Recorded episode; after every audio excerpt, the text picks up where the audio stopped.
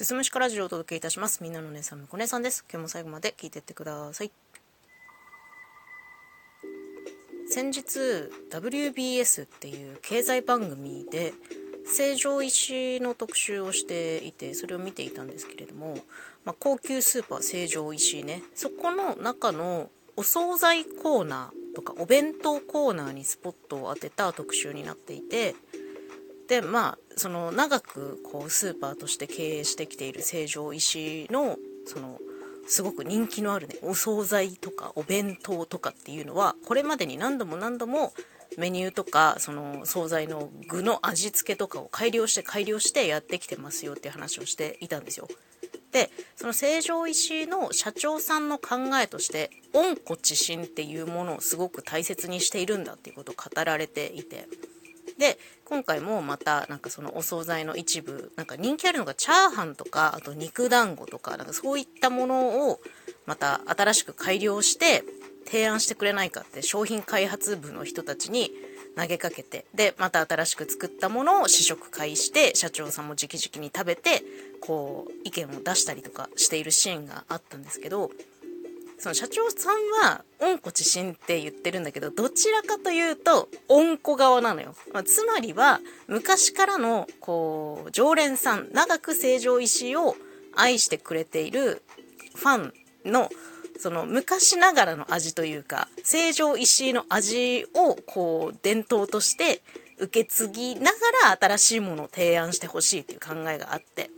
でも逆にその商品開発部側の考えとしては知新側でどっちかっていうとその新しいことをやって新たな成城石井の顔を見せていきたいっていう風な提案の仕方をしていたんですよね。そこでちょっとまあ対立じゃないですけどうまく噛み合ってなくて難しいなっていうのをね私もテレビを見ながら見て感じていたんですけれどもこれはねもう普段私夫と2人で居酒屋をやっているのでめちゃくちゃよくわかるのね。今年10年目になるんですけどやっぱりこう新しいお客さんを取り入れようと思うとずっと同じことをやってたらダメなんですよ。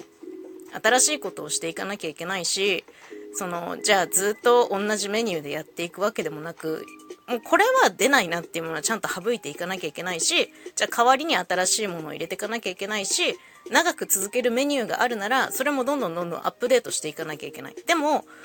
昔からのお客さんはこれのこのこういう味が好きだったのに新しくアップデートされてしまったことにより好きな味じゃなくなってしまったっていうパターンも出てくるとは思うんだよ。でもねやっぱりねそのお客さんって半年とか1年単位でガラッと客層変わるんですよ。こう流れ移り変わっていくものだと思っていてそこにまあ合わせてねちょっとずつこう出すもの料理とかなら味付けを変えたりだとかちょっとこだわる部分はこだわってみたりとかねいろんなことをしながら改良してきているわけだから温故知新の考え方めちゃくちゃよくわかるんだけどでも体現しようとするとすごく難しい。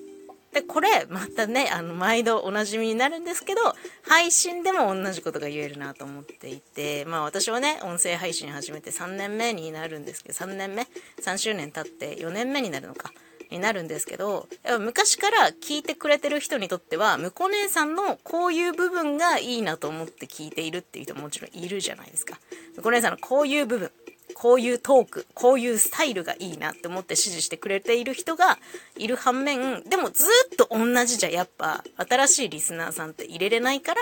どんどんどんどん新しいことをやっていきたいなっていう気持ちはあるし、自分の興味の赴くまま、やりたいことはやっていくっていう風に、まあ、やった方がいいんだろうなと思うんだけど、でも昔から聞いてくれる子さんリスナーのことを考えると、スタイルはあんまりガラリと変更しない方がいいんだろうなという思いもあり、